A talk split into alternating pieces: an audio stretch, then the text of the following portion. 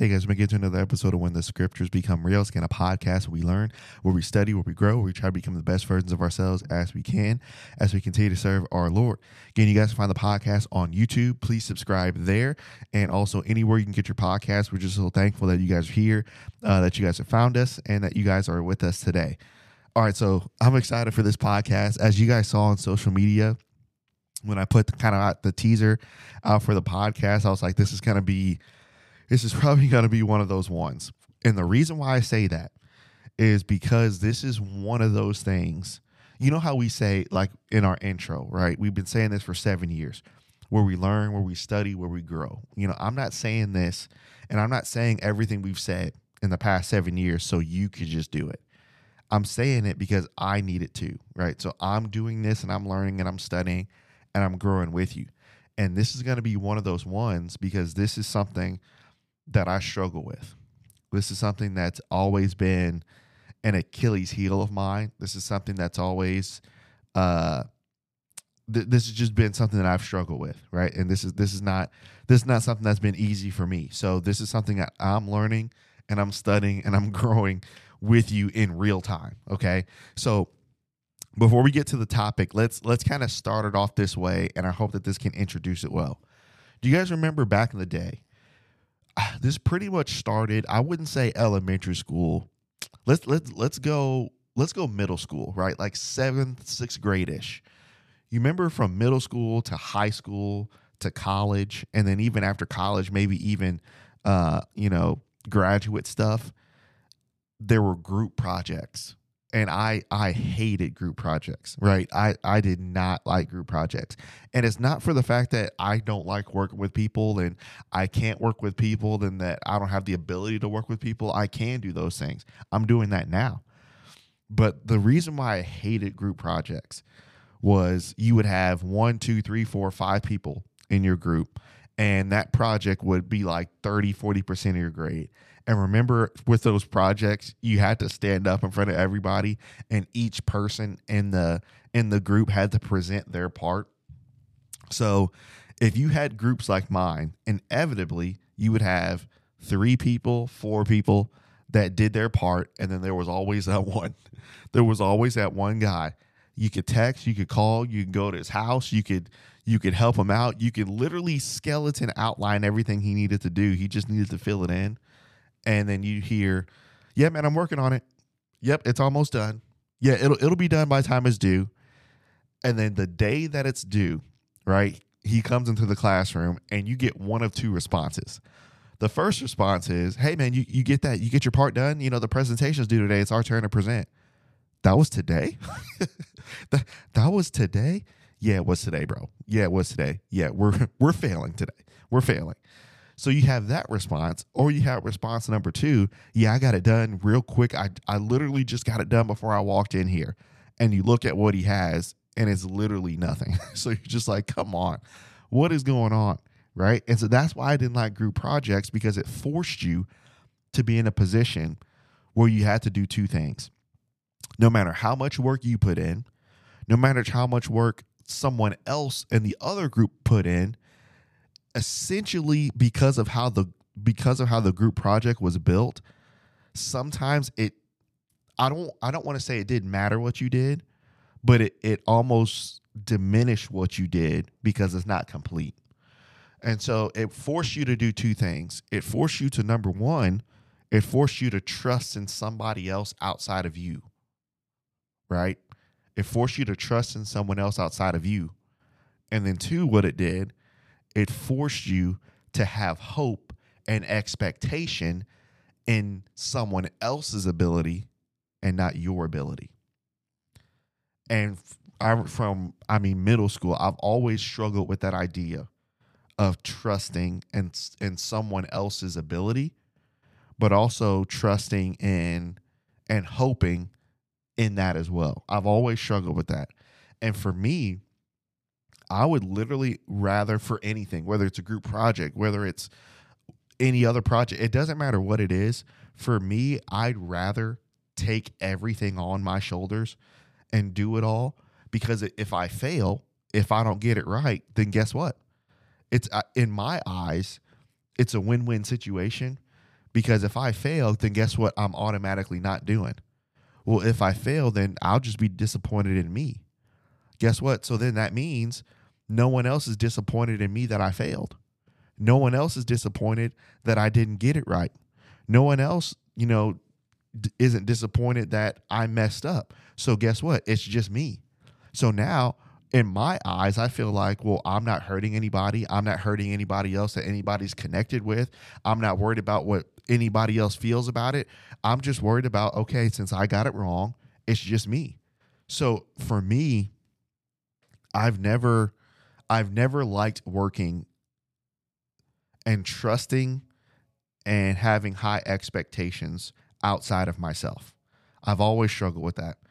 And so what I tell myself, and sometimes what I tell myself is I'm really good at working, right? If there's anything that I know that I'm really good at is working, right? I just work hard, whether that's in school. I mean, I remember I put my head down and I just grinded for years. And next thing I know, my head's up and I've got a master's degree, right? And, I'm working and I'm working and I'm working and I'm working. And that's one thing I know I'm good at. That's one thing I know I don't fail at. That's one thing I know that no one will ever be disappointed in me in that. And so in my mind, I say, well, why try anything else? And why involve anything else? And I've always had that mindset. And I think that's two-sided. I think it's a blessing because having that work ethic is good. And maybe this sounds like you. I think that's a blessing, but I think it's also a curse. Because in the curse, you automatically don't know how to trust in somebody outside of you and have expectation in someone else outside of who you are. And so in our podcast today, we're going to talk about the topic, Lord, help me to have hope again. And this actually comes from Isaiah chapter 40, verse 31. We'll get there. But as we kind of explain this conversation and really get in on this, maybe you are like I am. Maybe does this sound familiar to where you've done that? And maybe it's not a group project setting like it was in school, but maybe it's something different that's happened in your life. Maybe it's something different, that you've seen or something different that you've gone through. And in your mind, you felt like, well, the best thing that I can do, I'm tired of trusting. I'm tired of having high expectation on this side. So therefore, since I'm already tired of this, then to escape that tiredness, then what I'll do is I'll just overwork myself.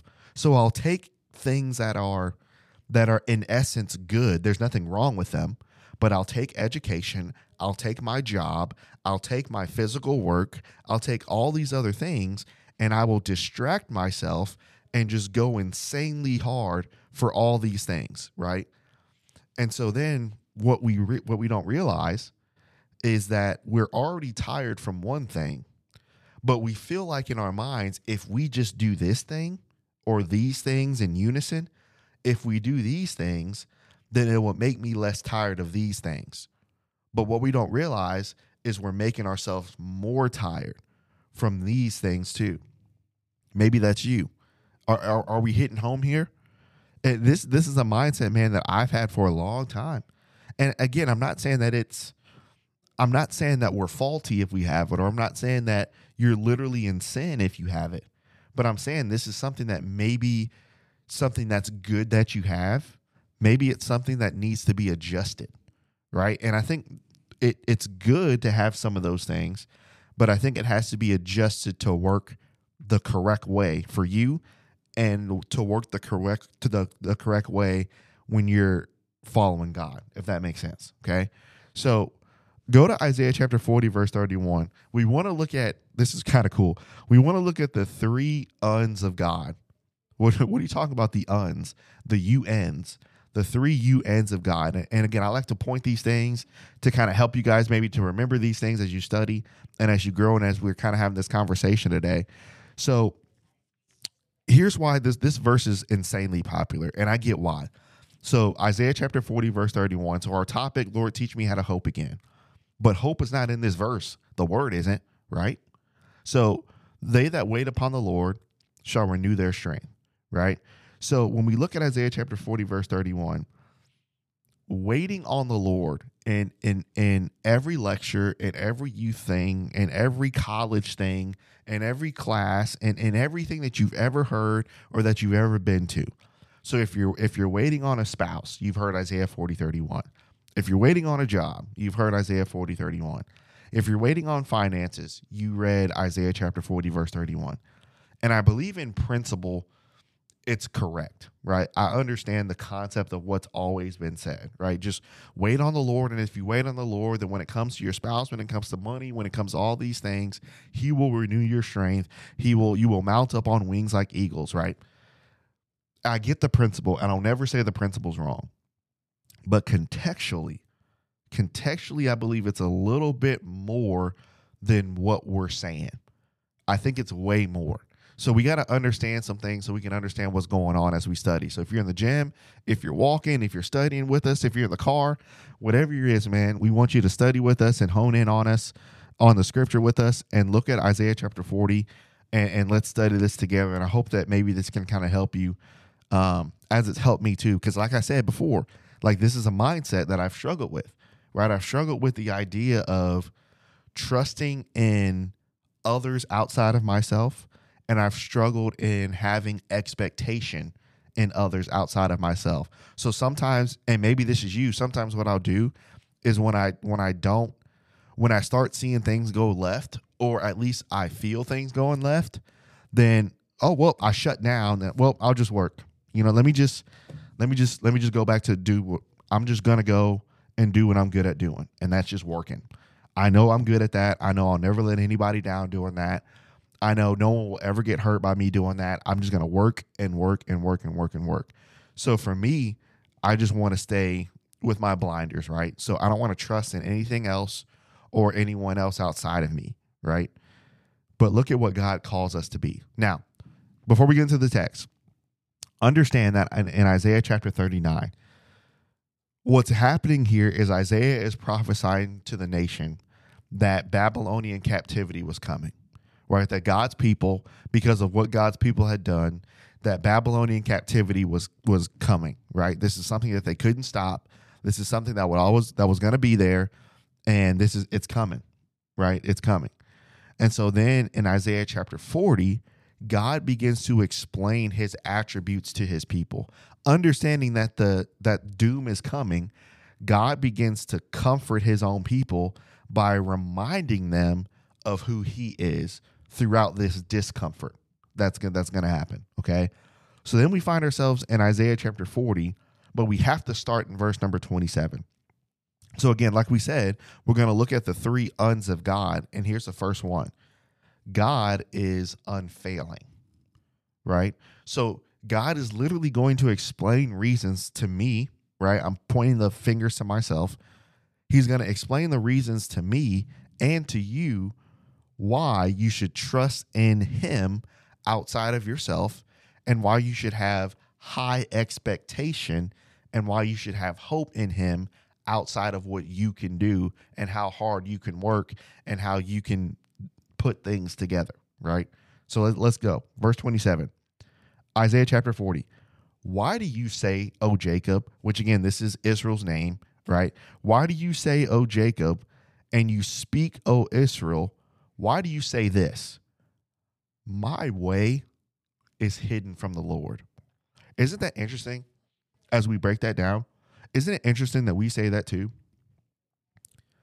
The reason why we don't trust, the reason why we don't have high expectations is for some reason along the line or somewhere along the line, we felt as if the Lord, you're not looking, God.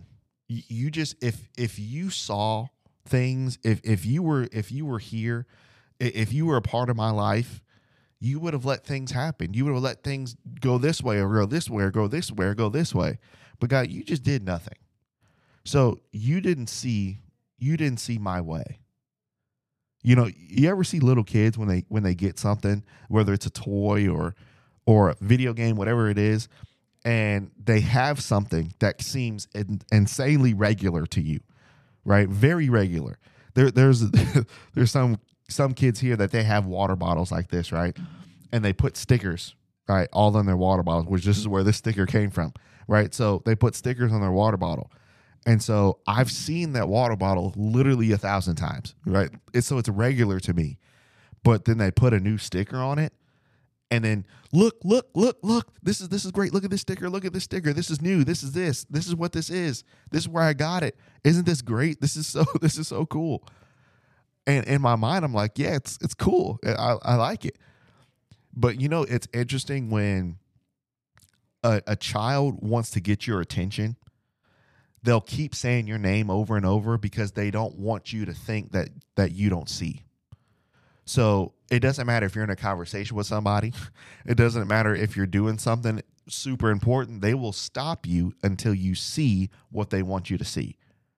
And sometimes we feel like, as we're the children of God, sometimes we feel like we were those kids, that we were tugging at God's hem. We were there tugging on his leg. We were there reaching out to him. We were there praying to him. We were there crying out to him. And we wanted, God, look, please see what's happening. Please, I've been praying about this. I just want you to see what's going on.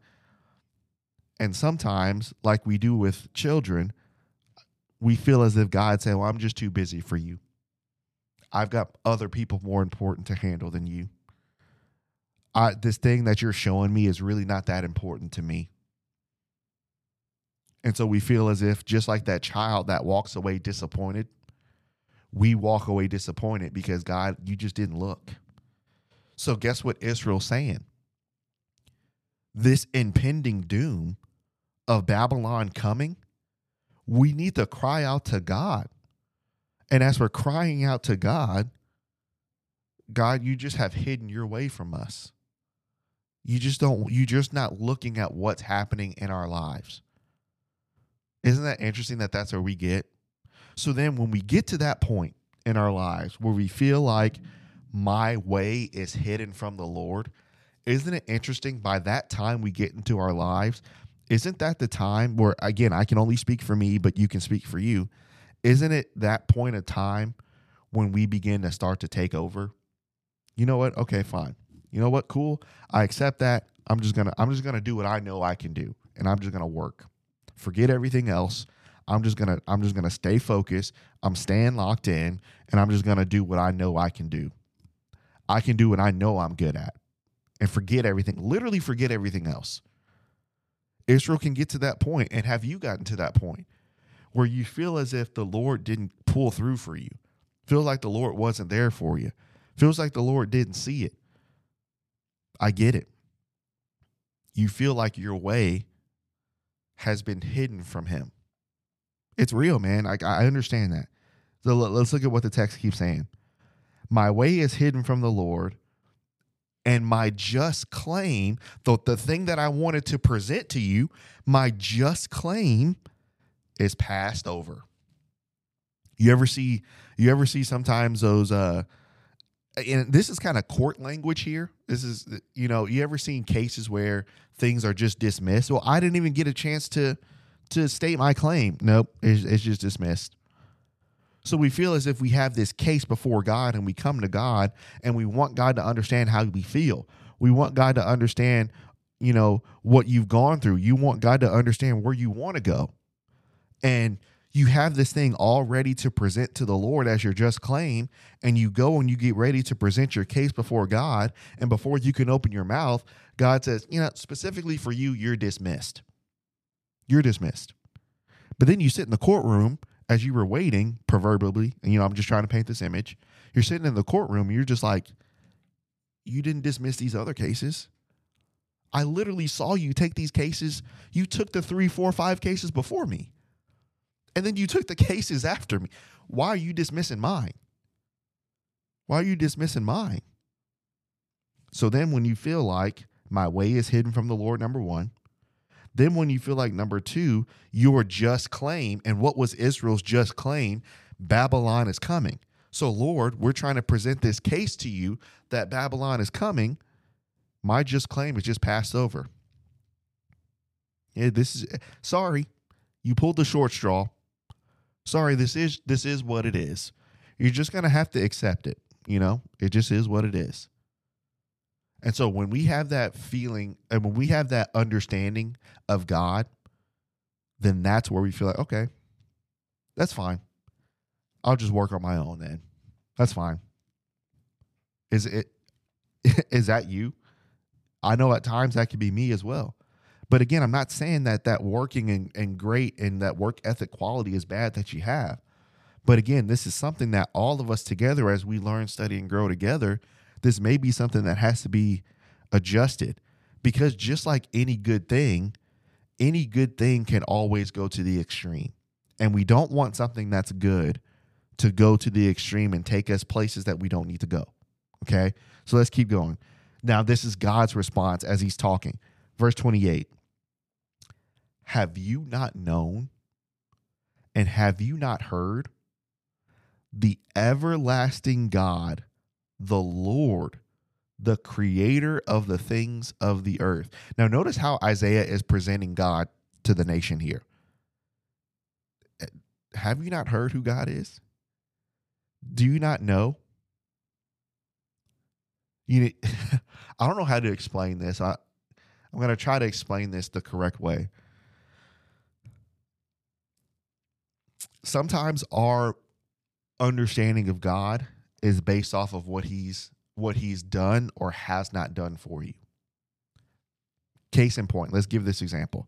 Let's say I have a friend named Bob, right? And me and Bob are cool. Me and Bob have always been friends. But let's say there's been a couple months where I've let Bob down, right? I haven't been the friend that I needed to be to Bob. I wasn't there when Bob needed me. I should have been, let's just say I failed Bob, right? How do you think Bob would view me seeing that I failed him? He would view me as just a little bit different. He would view me just a little bit different, wouldn't he? And so sometimes our view of God is just like that. God, seemingly, you haven't done X, Y, and Z, and it feels like you won't do X, Y, and Z. So therefore, my view of you is different because you haven't provided and you haven't given. But notice what Isaiah is trying to tell the people. God said Babylonian captivity is coming. So therefore, in their minds, God, you've passed over us. God, you don't care. If you would care, you would protect and you wouldn't let this happen. But notice, God is not always just about what he can give or take away. God is constant. But a lot of times we put our human attributes on God. So if you have a friend that you didn't give something to or you didn't take away, sometimes they can view you different. And I get it, because that's how we as humans think.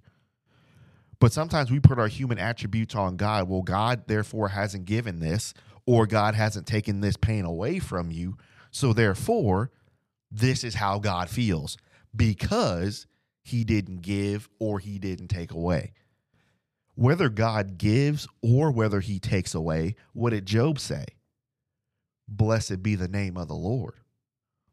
So now what is Isaiah trying to teach the people here? Have you not heard about him? And do you not know who he truly is? You think because he's allowing Babylonian captivity that he's failed you, that he's forgotten you, and that he has passed over you. You think because God hasn't given you X, God hasn't given you Y, and God hasn't given you Z, and God has allowed you to see things and go through things, and seemingly God doesn't care and he doesn't do anything, then what do you think about God right now? God doesn't care. God's never cared, and God's passed me up. So in your minds, you might be thinking just like Israel's thinking right now. You might be thinking just like Israel. But notice how Isaiah describes him in verse 28. God is everlasting. He is the Lord, and he is the creator of the heavens and the earth. And sometimes, guys, I don't want to say it doesn't matter. But whether the Lord gives you things or whether he takes things away, the Lord is still who he is. It does not mean that because he's given you something or because he's taken something away, it does not mean that the Lord is not good. The Lord is the same. Jesus Christ, the same yesterday, today, and forever. He's the one that is always going to be unfailing. He will never fail you. So what Isaiah is doing to me and to you, he's trying to build up your trust of why you should think about God and think outside of yourself and have your hope and expectation outside of yourself into this being that does things unfailing. He's trying to convince us. And sometimes as humans, and I know sometimes we all do, sometimes we need convincing that the Lord cares. Sometimes we need convincing. And sometimes the way that your life goes, sometimes you can convince yourself, the Lord doesn't care, man. He just doesn't. Like if he would, I just don't get it, man. If he would care, he at least would help in some way, right? So look at this.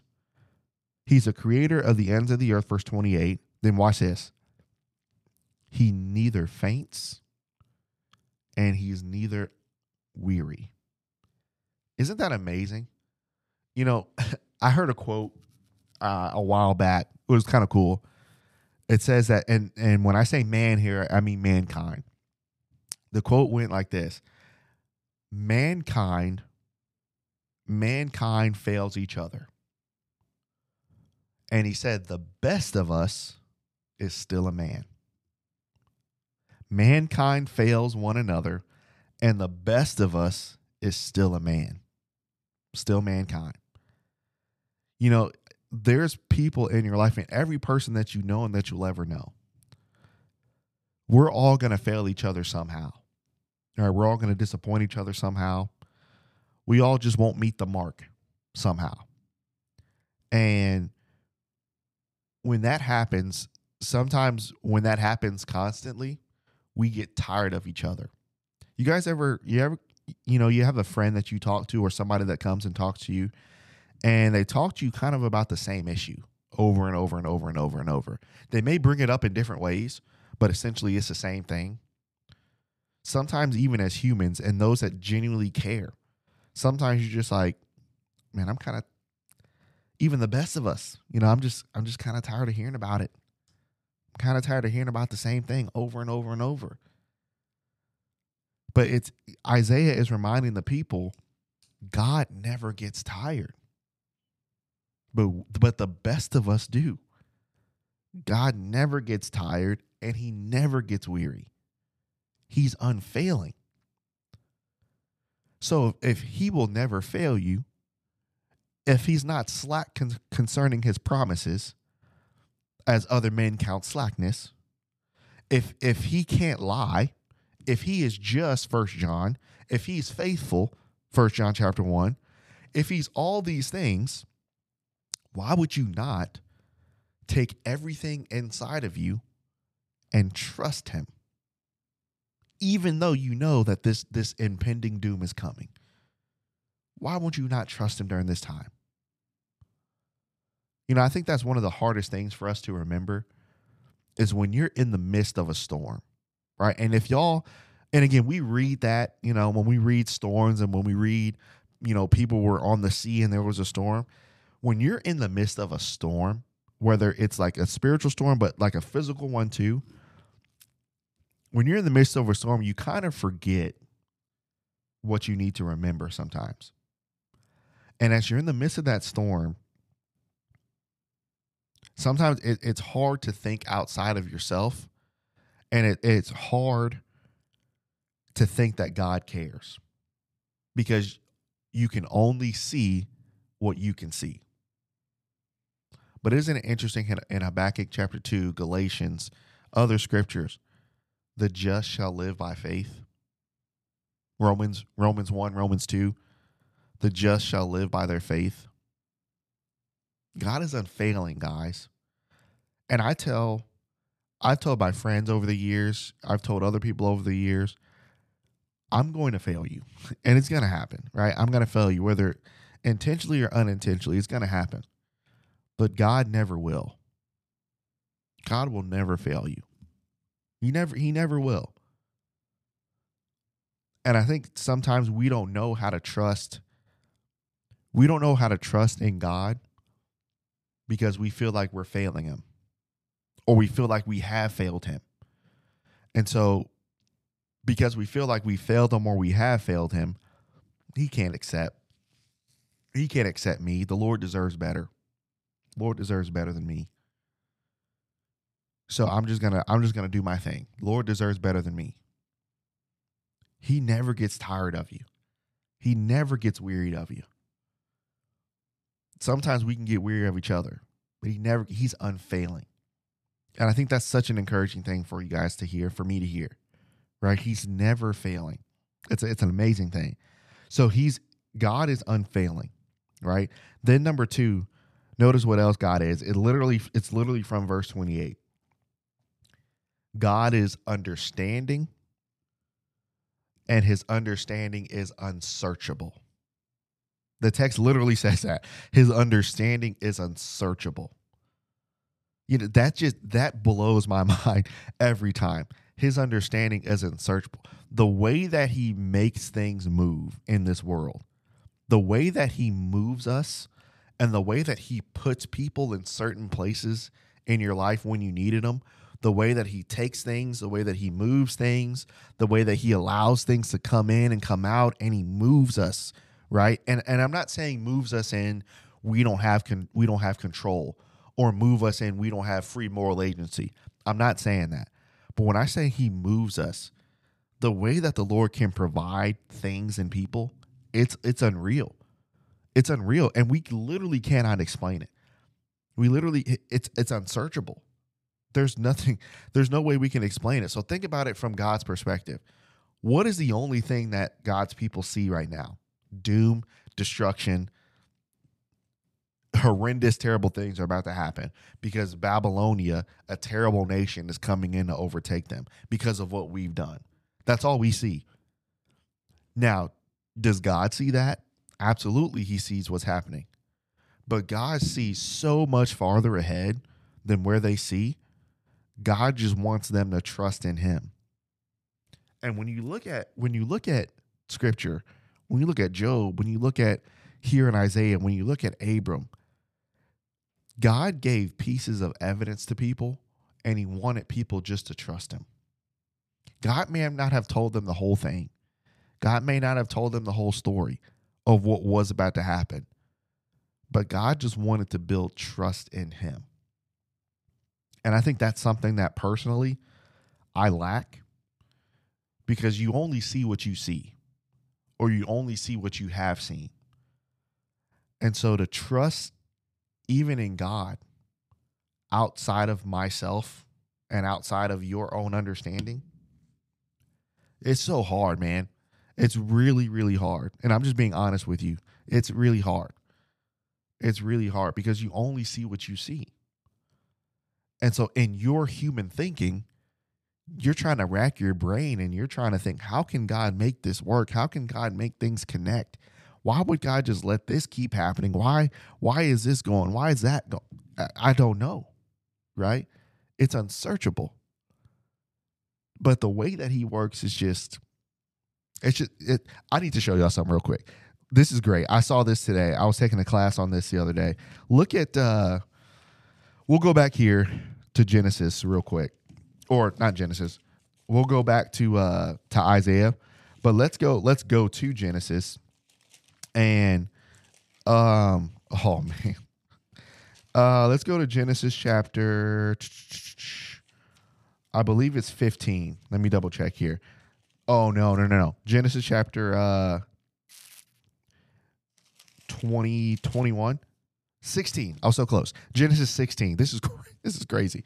Okay, so remember, God's ways and his understanding is unsearchable. So sometimes the way that God works and what he allows and what he just lets in your mind just to be okay, it doesn't make sense, right? So remember with Abram and Sarai at the time. So remember when they they weren't having children yet. God said you would have a son, Genesis chapter 12, but nothing's happened yet.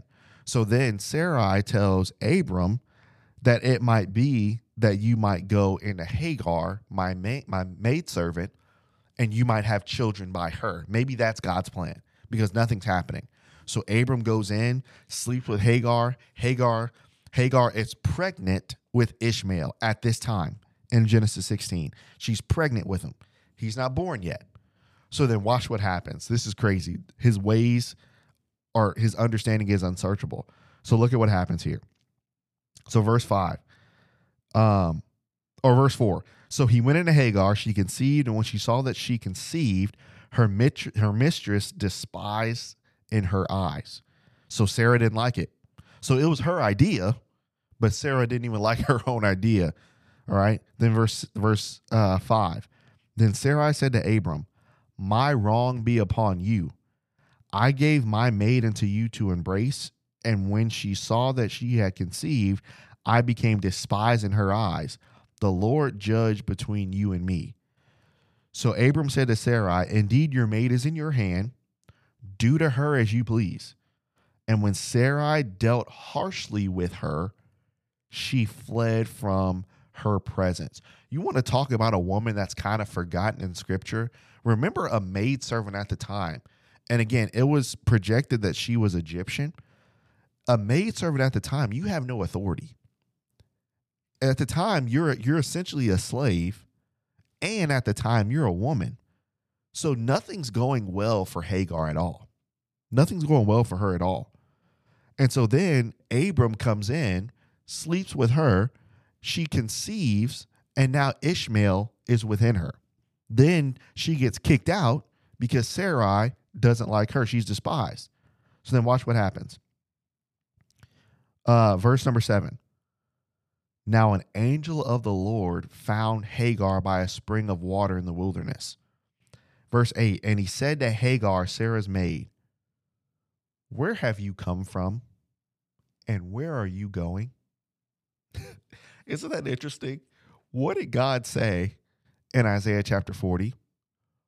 Why do you say that I don't see where you're going? Why do you say that I don't see your way? Isn't it cool? Okay, let's keep going. Then he says this. She said, I'm fleeing from the presence of my mistress Sarah. So what was Israel mentally trying to do with Babylon? We're running away. I don't want this to happen. I don't want this impending doom to happen. What are you doing in your life right now? I've seen too much. My just claim was passed over by God. Nothing's happening. I can't think outside of myself. I'm just going to do things on my own because I have a fear of failure. So therefore, I'm running away from something. I'm running away from something, right? Verse 9, the angel of the Lord said to her, what's the next word, y'all? This is crazy. Return. What? So would you tell your friend who was literally hated by somebody that they need to go back? I wouldn't tell somebody that. I'm being honest. I wouldn't tell somebody that today. Yeah, you need to go back. No, I'm not going back. What are you talking about? The angel of the Lord said, yeah, the person that despised you, the person that hates you, the person that treated you harshly, the person that kicked you out, yeah, go back. What? What? So think about what Israel's saying. Babylon's coming. There's nothing that you can do. Because of what King Hezekiah did, chapter 39, Babylon's coming. There's nothing you can do. What? There's nothing I can do. Sometimes what God presents in front of you, it doesn't make sense. And because it doesn't make sense, and in our minds, literally because it's opposite of what you think he would say, God, dude, I can't accept that. No. I'm not doing it. I'm not doing that, God. That's ridiculous. I'm not doing it. So then because it doesn't make sense to you, then we'll flee and we'll run and we'll go do something that makes sense to us. So do you see how Israel and Hagar and us were in the same position? But what did Isaiah say? His understanding and the way that he views things is unsearchable. Hagar's seeing that right now, and Israel's going to see that, and you're going to see that. Watch this. return to your mistress, verse 9. And not only return to her, what do you want me to do? And submit yourself to her hand. Oh, okay, God. No, I'm not. I'm not. Do you understand what she said? You understand what they did? Not. First of all, you want me to go back. And then two, you want me to submit myself? No, nope. I will never submit to another person. I'll never do it. No, I'm not doing that. What is God telling Israel in Isaiah chapter 40? Babylon's coming, and you're going to have to submit to them. What? No. What did Jesus tell us? Matthew chapter 5, 6, and 7. Love your enemies. What? Nope, can't do it. Nope. God, that doesn't make sense. It's not right. You don't know what people have said. You don't know what people have done. Nope, I'm not doing it. I'm not doing it. And when we get to that point, guys, when we read something in Scripture and when God tells us to do something and then it doesn't make sense for us to do it, we'll do the opposite of what God is telling us to do because it doesn't make sense. But here's something that's been kind of crazy, and I'm not saying that I have this down pat because I don't, but sometimes when things don't make sense, that's when you actually start need to do. That's when you actually start needed to do what he said. But I think too many times with God, we wait for things to make sense before we do something. But sometimes his way, it's unsearchable. So think about all the things that happened in the Old Testament. Hey, Abram, Genesis chapter 12, leave your house, leave your kindred, leave everything, leave your land, which was important at that time. Leave all these things and go somewhere that I'll tell you. That doesn't make sense. So what if Abram would have sat there and waited for God to make sense? Hagar, I want you to return back to your mistress that hated you and deal with you harshly, and I want you to submit to her. God, that doesn't make sense. So until it makes sense, God, I'm not going to do anything. You see, I think that may be a move, and not in all cases. Again, do things in prayer and do things prayerfully. But when things don't make sense, that's when God is trying to make it make sense through faith. And that might be a time where you actually might have to act. But I think myself included, because I try to be, when I make a decision and when I try to go somewhere or do something or reach a certain goal or have a certain aspiration in my life, I try to make things as clear as possible. I try to research it. Because I don't want to fail at it, right? No matter, I don't care what it is. I don't want to fail. And I just don't want to fail at doing whatever. And so until something makes 100% sense to me, most times I won't move. Most times, and in my mind, I'd rather wait than just go. Now, I'm not saying that this is licensed for you to just do stuff and just go off the handle. Because but it doesn't make sense, so I'm just gonna go for it. But when I mean when it doesn't make sense, it seems almost I shouldn't be loving my enemy right now. I shouldn't be submitting right now. I shouldn't be going back there right now. And this is why, again, and we're gonna hit this. I want you to see it. I'm getting too ahead of myself. Verse 10, then the angel of the Lord said to her, I will multiply your descendants exceedingly so that they will not be counted for multitude. Then the angel of the Lord said to her, you're with child, you'll bear a son, you'll call his name Ishmael, because the Lord has heard your affliction. Isn't it interesting that the Lord heard her affliction, but he tells her to go back to it? Isn't that interesting? Sometimes we think, well, Lord, you're not hearing my affliction because you're not taking it away. Just because God didn't take something away doesn't mean he's not hearing it. But think about what he did to Hagar. I've heard your affliction, and I'm literally putting you back in it. So, God, how are you hearing me if you're taking me and putting me back in something that was actually worse? I'm trying to run away from this, and you're trying to put me in it. So what's God doing with Israel? I'm taking you in a situation, and I'm putting you in something worse. But guess what? I hear your affliction. It's very interesting. Notice verse 13. Then she called the name of the Lord who spoke to her. You are the God who sees. The Lord has heard your affliction, and you are the God that sees it, but you put me back in it. Just because God has you in affliction doesn't mean he doesn't see it. And for the longest time in my human thinking, and maybe in your human thinking,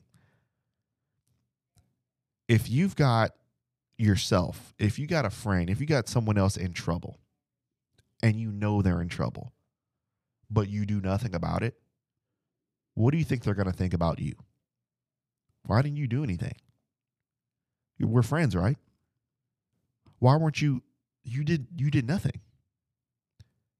Just because God seemingly does nothing doesn't mean he's not hearing it and doesn't mean that he doesn't see it. The psalmist writer says that the Lord has his tears in a bottle. He remembers those things. You have those nights where you cried. You have those nights where you were by yourself and you shed those tears in your closet. You shed those tears in your room and no one was ever there to see it. God's got your tears in a bottle and he remembers those things when seemingly everybody else seemed to have forgotten. You're the God who sees it. So think about how Hagar's perspective has changed now, even though God is putting her back in the situation that she's running from. Man. Okay, so then this is the first time this happens. Quickly, though, I want to show you the second time. Look at Genesis 21. Genesis 21.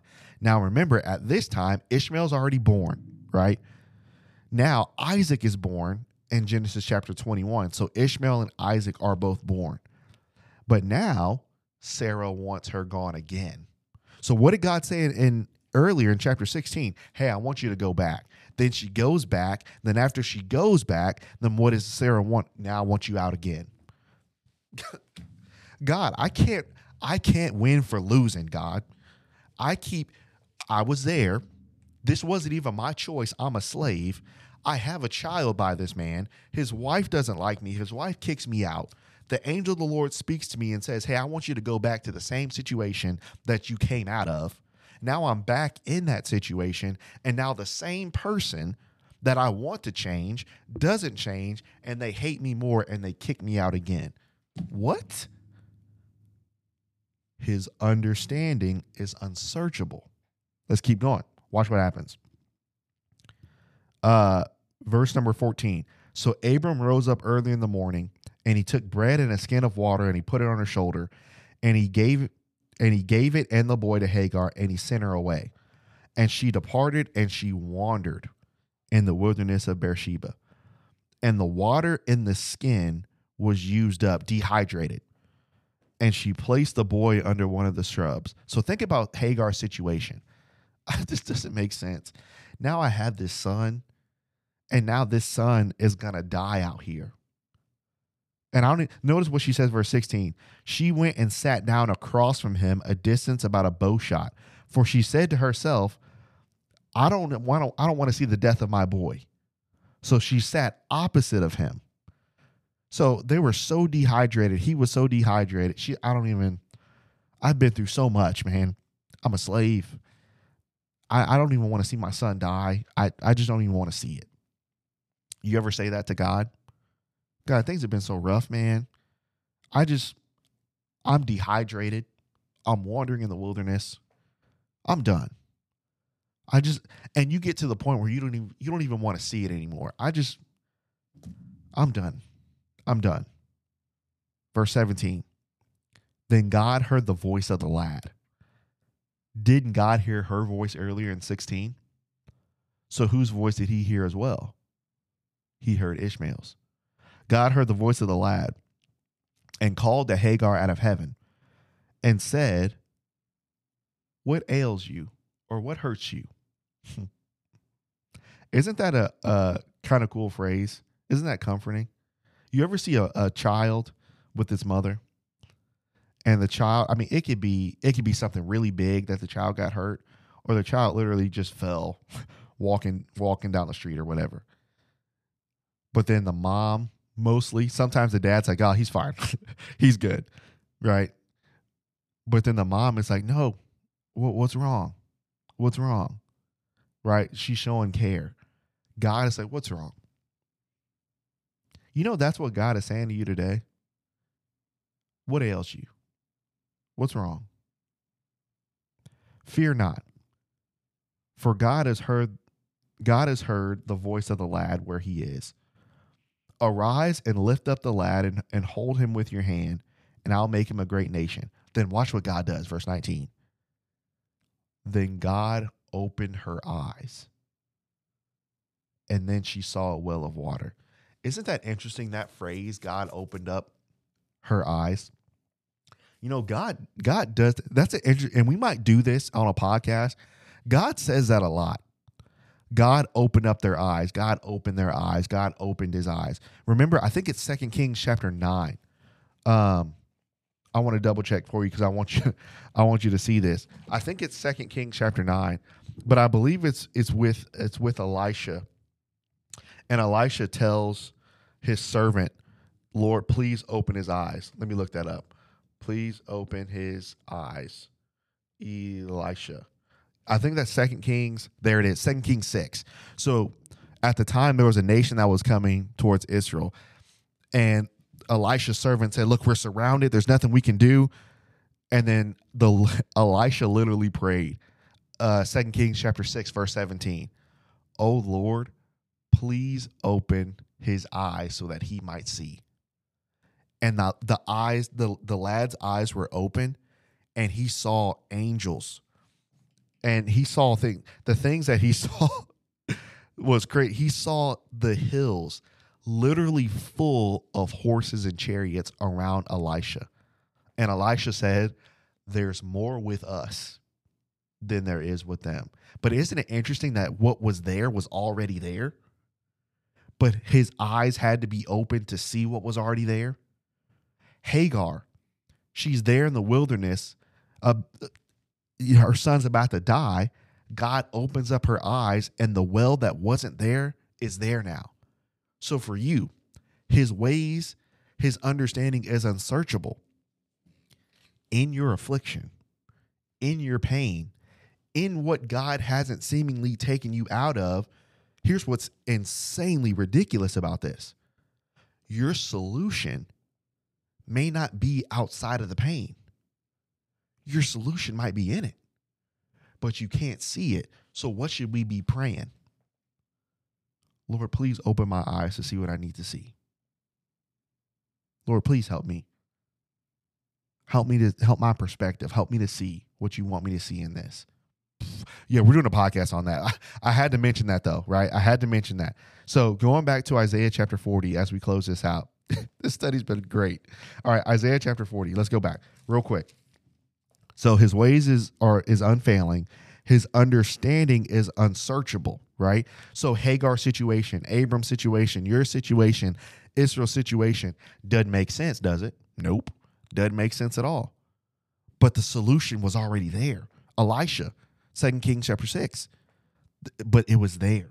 It was there. And it might be already here for you, all right? So then here's the third one. Knowing all this, that God is unfailing, that his understanding is unsearchable, means that God is unstoppable. Watch this. Verse 29, he gives power to the weak, and to those who have no might, he increases their strength. Even the youth will faint and be weary. The young men will utterly fall. Again, the context of Babylonian captivity. But those who wait on the Lord will renew their... You know what renew means? It means to transfer over. So you transfer everything over from you to God. It's crazy. So they that wait upon the Lord... So waiting here doesn't mean just waiting on your thumbs. Waiting here literally means what we've been talking about this whole time. Waiting in the Hebrew here, it means to trust and have a high expectation of. So teach me how to hope again. I'm going to have hope and trust and have a high expectation that God is going to help me with something that seems unstoppable. But he is unstoppable, because even though this doesn't make sense, he does. So I'm not going to trust in the thing that doesn't make sense. I'm going to trust in the person that does make sense, the God that does make sense. Then they will mount up on wings with eagles. They will run and not be weary. They shall walk and not faint. How is your expectation? So as we close, like I said, that example before, my expectation to those people in those group projects, I had none. So therefore, because I had no expectation for them, I wanted more put on me, because I didn't want to trust and have expectation that somebody else was going to pull through. So now guess what I still have? Sometimes I don't want to have trust in others. Sometimes I don't want to have a high expectation of others. Why? Because I want to trust that I'll pull through.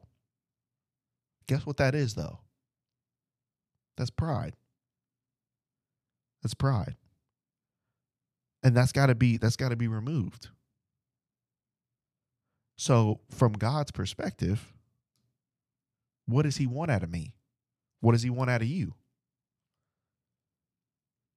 At some point in this life,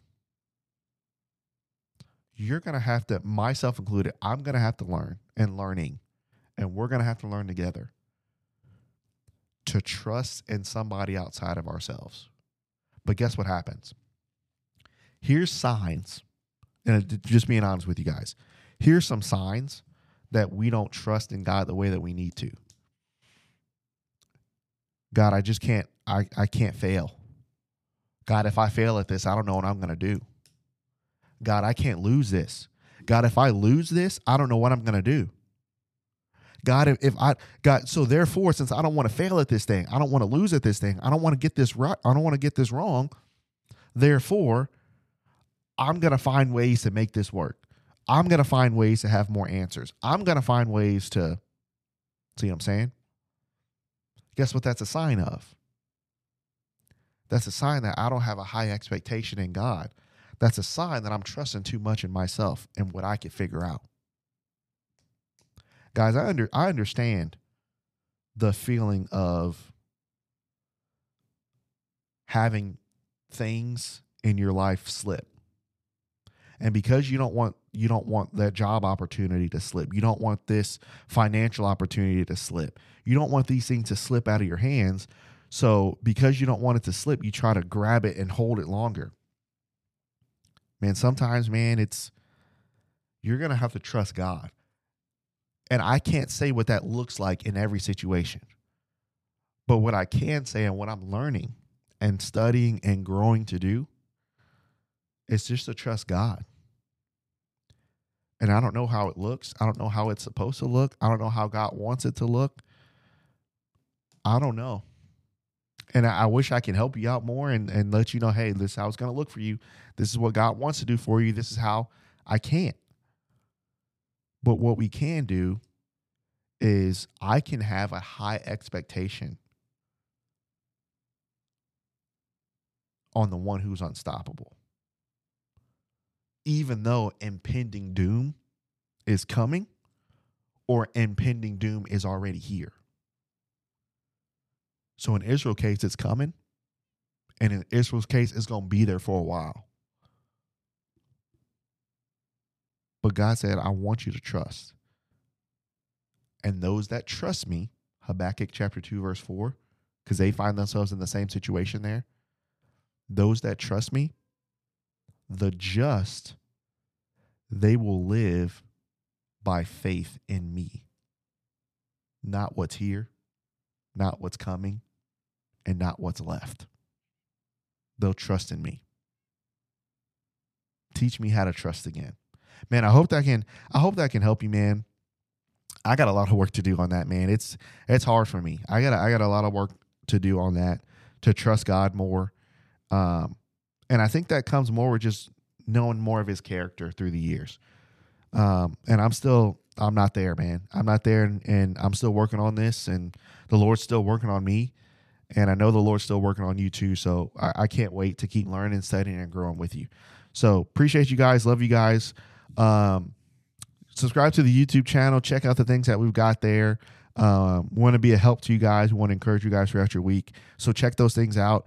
And Lord willing, we'll be back with another podcast on Monday. Thanks, guys.